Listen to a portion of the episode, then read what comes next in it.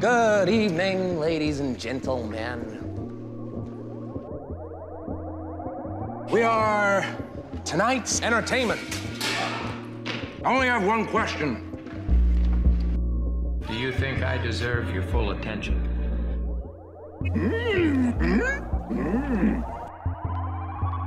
That's what I like to hear. Good evening, ladies and gentlemen. Welcome to Script to Screen. Today, we're going to be doing a bonus podcast episode on Frozen 2 and Klaus. Joining me here in the booth today is my little sister, Melia. Hi. So, Melia, let's start off with some talk on Frozen 2. Frozen 2 just came out uh, this weekend, this last weekend, and is doing some pretty good business. Uh, Frozen 2, the first Frozen was a huge hit, made about $400 million, one of the biggest animated hits ever. And Frozen 2 is coming out and looking to do some big business itself, looking at about a $130 million weekend. Um, but let's get into our thoughts on it. What did you think of this movie, Melia? Well, it was, it was really, like, it was just really, it had a lot of humor in it. With when Olaf did the, the charade about the whole story when Elsa and Anna, like, got, separated. And then the soldier dude was, like, really emotional about it, and it was hilarious. Yeah, so there's this, there's this moment when Olaf is doing charades and kind of telling the story of the first Frozen, I think. And so uh, the soldier, who's played by Sterling K. Brown, who is a great actor, um, is just kind of reacting very humorously to this story. And I think that's one of the highlights of the movie, honestly. I, I laughed a lot at that part also. Uh, but on the whole, honestly, I for me, this movie is not, I'm not necessarily this movie's target demographic, but I would say that I enjoyed the first Frozen quite a bit. I think it's a it's a pretty good story. Kind of it it works a lot because of its simplicity. Like it has a very simple simple story arc, and it's got these like kind of quirky elements to it that that still kind of fit into the overall narrative pretty well. But I think with here with Frozen two, I didn't I didn't really enjoy the overall arc of this. It seemed like it's doing to trying to do too much without really having the the breadth or the uh, the really the ability its storytelling ability to accomplish the the goals that it's set out to do. It's got a lot of it gets a little bumpy along the road. I mean, but how do you I feel how do you feel about the story, Melia? Because I'm kind of interested. Well, like the songs, it, I feel it had too many songs with that. You thought I had too many songs? Hmm, that's interesting. Why do you think I had too many songs? Like because in the when, like when uh, Olaf died, like that was reasonable. But then like when like when she like got up and like saying her way, but then like in some of the other parts it just wasn't necessary to me. Or it didn't seem like that. I think it's a strength of the first Frozen and really honestly Disney movies in general that they're able to do storytelling through their songs and use their songs as kind of a, a way to advance the story and especially character development honestly and, and frozen the first frozen does that in a really good way i think that disney movies have this weird thing where they they have these really catchy songs that when you think about them actually have like the characters doing things that are adverse to their character arcs like you think of hakuna matata and let it go both kind of supposedly catchy songs that are seen kind of triumphant but really are dismal moments in their character arcs. Uh, but I think here in Frozen 2 specifically, there, there are a lot of songs. Uh, some would say too many songs. Uh, and that's kind of how you felt about it, Melia? Mm-hmm. Too many songs. Yeah. But did you at least think the songs were like catchy and like enjoyable? Well, I don't know. I can't remember any. So, although the song in the first Frozen, like when they in the beginning of that, when like the people like chopping off the at like the ice and whatnot, the that song, that Yeah. I, I, like when they all gathered around, mm-hmm. that one was really Because they do that. th- th- Are you talking? They do that again in this in this next Yeah. movie. Yeah. So they kind of redo the same song from the very beginning of the first movie, and then do it again here with the presumably like the source of that. It's kind of weird. I don't really know. They they there's a lot of callbacks to the original Frozen, which is which is probably a weakness of Frozen 2 because it, it relies on the legacy of its predecessor in a lot of ways. yeah, Yeah. and yeah. And I think that can be detrimental to it, especially when it it seems to be trying to different differentiate itself in a lot of ways. It's trying to be its own thing and tell a new story, which is commendable. But in the same breath, it's it's it's doing so many things similar to the original one and saying like, "Oh, remember this thing from the original," and that just kind of brings it down as an overall experience to me, and it's it, it, it makes it even more difficult for it to sort of be its own thing, yeah, and, and, and be successful as a story in and of itself. Because if you didn't watch the first one, then the second one wouldn't like work. You know what I mean? Yeah, and I think it's I think it's aware that most people going to see this are going to have already seen the original Frozen. True. But in the same at the same time, you do have to stand on by yourself. You have to be able to function without having seen the original. I think like probably half of this movie, both its story beats and its jokes, rely on having seen the first one. I mean, they do do like like we said the recap of the original Frozen within. They literally do an, a recap of the plot of the first Frozen in this movie, which is kind of weird. That's not a normal thing that you kind of. It's not a Like, thing that you would normally do. Yeah, but I think it it's both a recap of the th- original to like bring you up to speed on the plot for this movie, so like you know what you have to do for the plot for this movie, but at the same time, it's a joke that relies on understanding of the original. At least they tell the like everything that happened in the second uh, in the first movie in the second movie. So like if you haven't watched the original, mm-hmm. then you know what happened. Yeah. How would you think this compares to like other animated movies you've seen this year? Like Toy Story 4 or the Lego Movie 2? Well, I think it was pretty good Mhm. because of like all the things that happened in it. But I also feel like all the others were good too. Like in Toy Story 4, like all the effects that they had. Like the animation, you mean? Well, not like the animation, but like how like they always like moved, or like when they were like doing the like the when they were in the toy store or in, in the yeah. one antique place. The antique place, yeah, the, the Yeah. antique shop. And then with the bunny and the The Ducky and Bunny. yeah, then when it like we have an idea, we heard you, and then they had like the They go back to the grandma's house and stuff. yeah that was The that Plush Rush. Yeah like that was one of the funniest ones. Yeah, I think what, what would you say is more funnier, Frozen 2 or Toy Story 4? Well, I feel like the Frozen 2 got me a bit more, Like emotionally yeah, emotionally. or like like funny, like humor wise? Well, in that one part of the movie, I was fine. So that's why I say emotionally. But like I'm talking about like humor, which made you Oh, laugh more. humor. Um, maybe doing the. I'm thinking of, like the house in Toy Story 4 when they were doing the. The Plush Rush. That we were talking about just that. Oh, like when There's a lot of funny stuff in Toy Story 4. But there's also now like interesting and funny things in the other movies too. Yeah, Lego Movie 2 is also another one that's really funny. I found this I think it might be a tie. Mm-hmm. Might be a between tie? Frozen and Toy Story 4. yeah. I think that's I think I found this really interesting about Toy Story 4, Lego Movie 2, and honestly Ralph Breaks the Internet as, as well. But that came out last year, but still. It, that was really good. They all they all have this surface that's really comedic.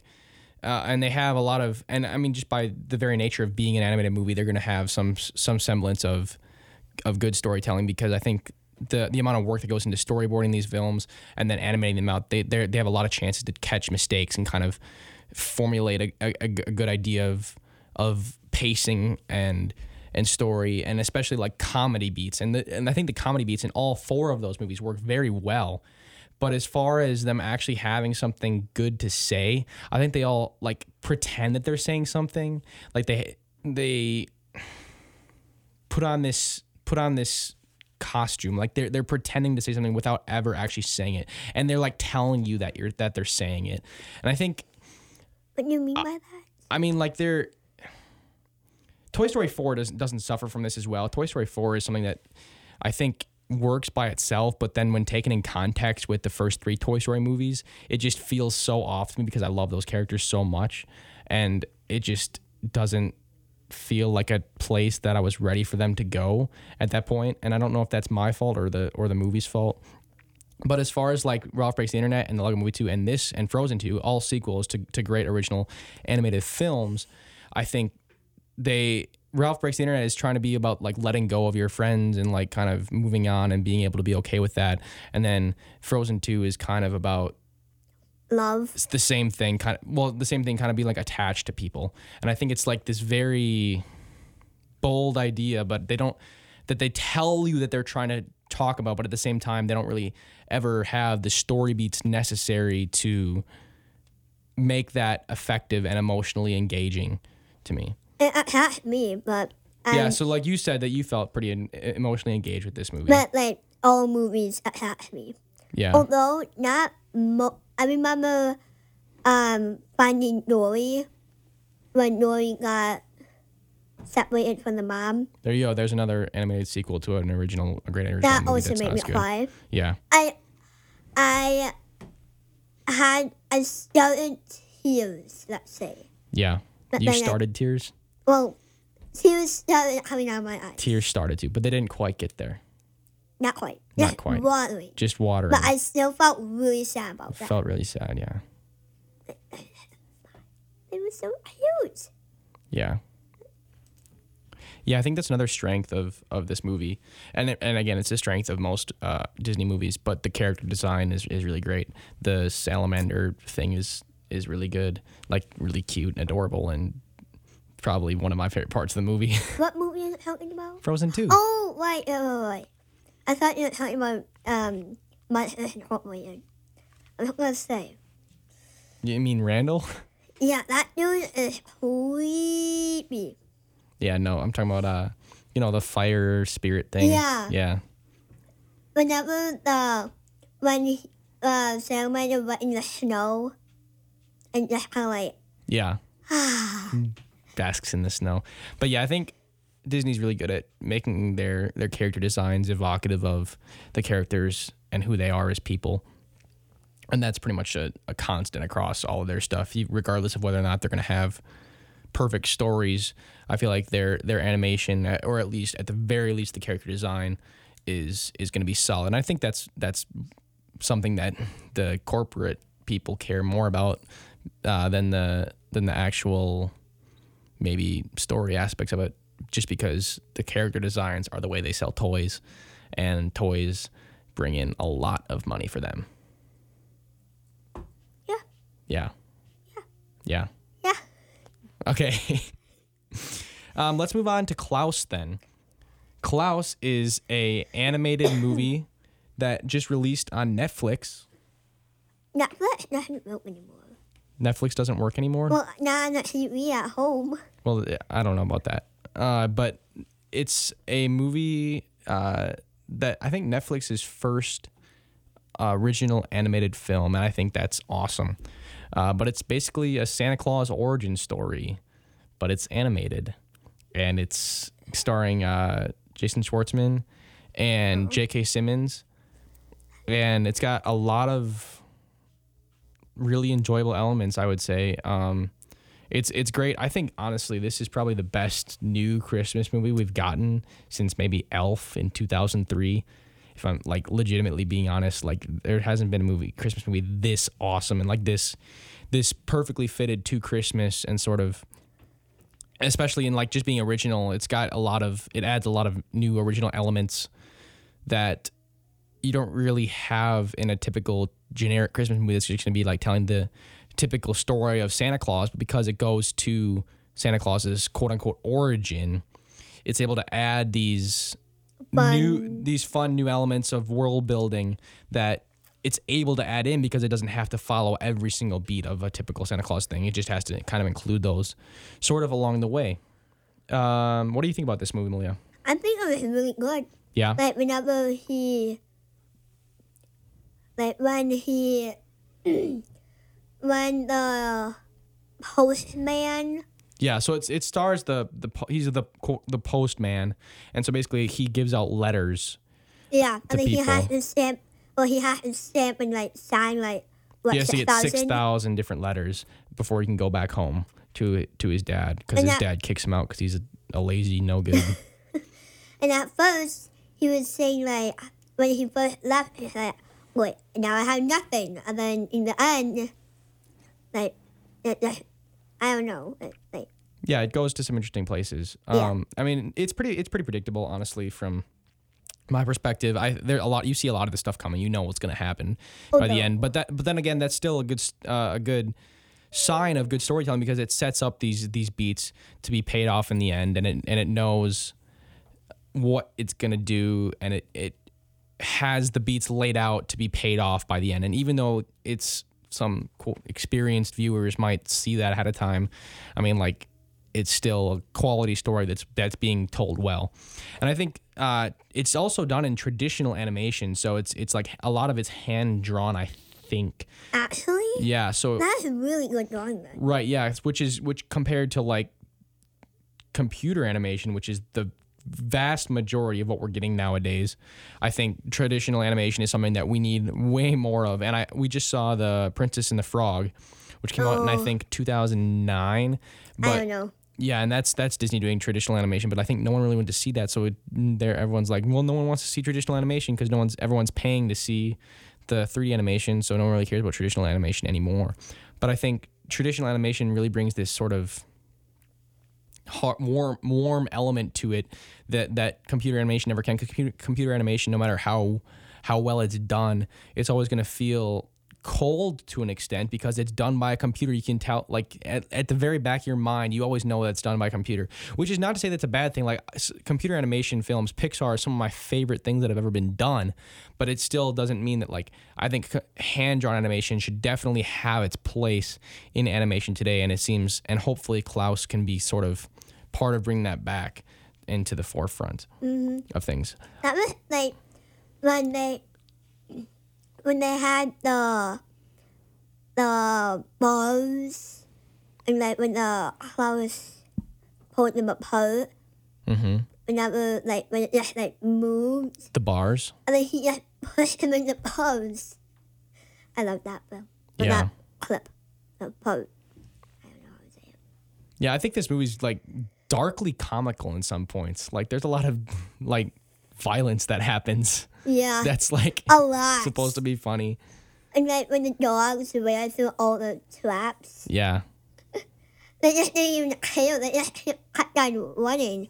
I don't even know how they A stood that pain. B how they could even walk in those. And C all the above. C, yeah, A, B, and C, all the above. Mm-hmm. Yeah. I think it would be really cool if Netflix got nominated for this. Uh, it would be, I think it would be their first uh, Oscar-nominated animated film. I mean, Netflix is having a great year. It seems this year as far as like Oh. original films goes. It seems like they're gonna be they're gonna get nominated for a lot of Oscars. I had disagree because Yeah, Melia, like I'm talking Like- about movies that you like don't know about, not well yeah, but I'm just saying like like, Marriage Story and The Irishman. Netflix isn't even working anymore. But Disney Plus is coming in, Yeah, Mal- taking its place. It's like I feel like a tennis ball, and then Disney Plus is like I feel like a, I don't know a laptop or a building. A well, you, you heard it here, folks. Netflix is as big as a tennis ball, and Disney Plus is as big speech. as a laptop or a building. Uh, no, but I mean, I'm t- as far as awards films going, Disney Plus, Oh. yes, we're talking about awards film. I'm So just I thought you were talking about sales. So no, yeah. well, Disney Plus is growing very fast. I think they released the numbers like 10 million people signed up in the first week. Yeah. Uh, but Netflix's awards game uh, for Oscar season is looking really strong. Marriage Story, The Irishman, uh, both looking to get some nominations in the big categories like Best Picture and maybe Best Director, especially for Martin Scorsese for The Irishman. But with Klaus, I think they might have a best uh, animated feature nomination on their hands because this is really a genuinely a, a heartwarming and well crafted and funny and like it's everything you want out of an animated movie, and it, and it really fits into the Christmas genre of things also at the same time. Um, that's not something that's really necessarily easy to do, but I think this is something that you could kind of watch apart from Christmas while at the same time still feeling very Christmassy, and that's not something that's very that's easy to pull off whatsoever. But it's it's definitely true of this movie and I think that's definitely a positive for it because I kind of I didn't really have super high expectations for it. Like I didn't know what this was gonna be at all. Uh, it's an animated movie on Netflix. I don't think they've even ever. I don't know if they've done an uh, original animated movie ever before. They've done a lot of originals as far as like live action stuff goes, but I think watching this, I was pleasantly surprised. How do you feel about that, Melia? Pretty good. Yeah. I mean, because you you kind of just watched this because I told you to watch it. Well, it was pretty good though. Yeah. I got tasked. I had to do with every like, clip or show I do or watch. But Yeah. It really the end really kind of like I kind of saw it coming, but like well he hurt well like well like he hurt like this, yeah, yeah, yeah. I know what you're talking about. but, But, but, like, instead he did the like Mm-hmm. the exact opposite. Yeah. But I'm really the opposite. Yeah, yeah. Um, so how do you think this compares to like Frozen 2, which you kind of saw these kind of not back to back exactly, but pretty much back to back? Well, honestly, like for the for the part of when in Klaus or Klaus or whatever you say. I think I think they pronounce it as Klaus.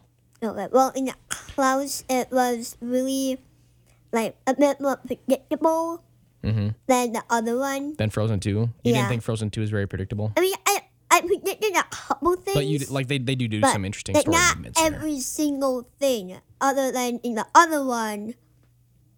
That is an interesting thing about about Frozen 2 that I, a lot some people have been taking note of, but it's got a very similar premise to Annihilation, which is a movie that came out last year, which is about a, a group of scientists going to this like unknown region that's kind of looped off, looped off from the rest of the world. that they kind of get get trapped in. It's called Annihilation. You haven't seen it. It's Oh. not appropriate for I thought you were talking about Black Panther. no, not Black Like the Panther. island. Well, yeah, no, yeah, right, but not that. No, um, and just kind of like weird stuff happens inside of it, and kind of a lot of the same plot elements go into Frozen Two, which is weird. But Frozen Two, on the whole, I think does does have some interesting story movements. It's just a lot of them aren't aren't founded very well. Like they don't have they don't do the work to make the beats pay off. Whereas in Klaus, no matter how obvious the the beats might be, they do kind of they they do have them pay off. They have they do the work to allow them to be emotionally relevant and kind of work as far as the story that they're trying to tell goes.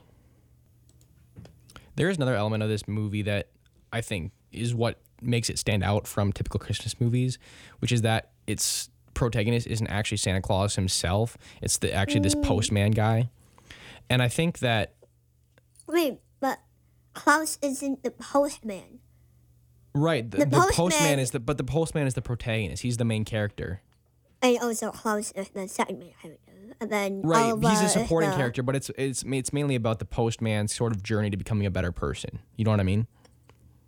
I like seeing when everyone just kind of like turn the- like when they just kind of like go when they get mad Mm-hmm. at him, Yeah. but then that's when like earlier I had said when they do the opposite thing. Yeah. Yeah. but I think making him the protagonist is a good choice because it, it allows them to, like I said before, take this movie in, in interesting directions that that don't follow the generic Christmas formula. And even though it, do, it might feel formulaic at times because it, it is a little bit predictable, it's it's still able to sort of differentiate itself from the Christmas formula and just kind of follow a typical animated Different. animated movie formula, which is still a formula and it's still it still might feel generic to some people, but I think I appreciated that it doesn't follow sort of the Christmas thing. But it does do it does do some creative things. And I think I think honestly this movie might be better if they just called it The Postman instead of Klaus. Because oh. also or if oh, you the Christmas movie. Well, no, That's no. what you called it. no, no, but I'm saying like they could call it The Postman because then you wouldn't know that it's a Christmas movie. You know what I'm saying? I think this might work better if you don't Yeah, actually, if you he- don't know going in that it's a Santa Claus origin story. Then Which I suppose we're kind of eh spoiling here, but at the same time, the movie's intentionally telling you that it's a Santa Claus origin story from the very start.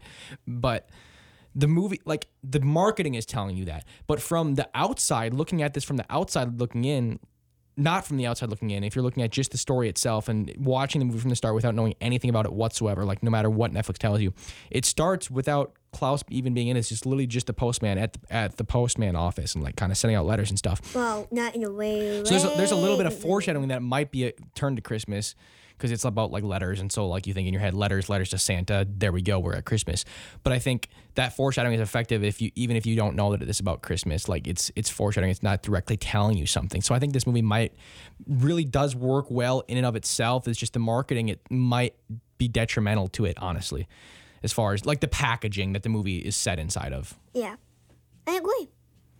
yeah, and I think I mean obviously you can't go into it knowing that anymore now because we just told you that it's a Christmas movie. But I, but. Ne- Netflix Yeah, I is still Ne- watch it. You can, but yeah, obviously I think you should still watch this.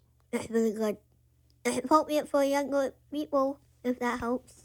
It is mostly appropriate for younger people. There is some violence Whoa, that's played for comedic effect, but but I I really I thought but that it's was not that bad. At least it no it's an, it's an, it's animated. No, it's not graphic. yeah, I'm saying that right. At least it isn't graphic. Right. Yes, I understand you. Yeah. No, I know it's not graphic, but it's it's played for like dark humor, and it's just kind of like weird to see that in an animated movie because I think, yeah, right.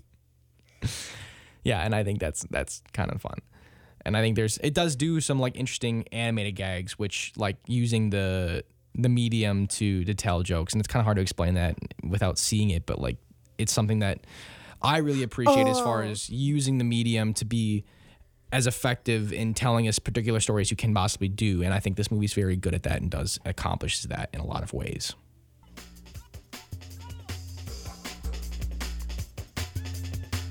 Thanks for listening to this bonus episode of Script to Screen. If you want to listen to the live show, you can go to 90.3 WRST from 7 to 8 on Saturdays.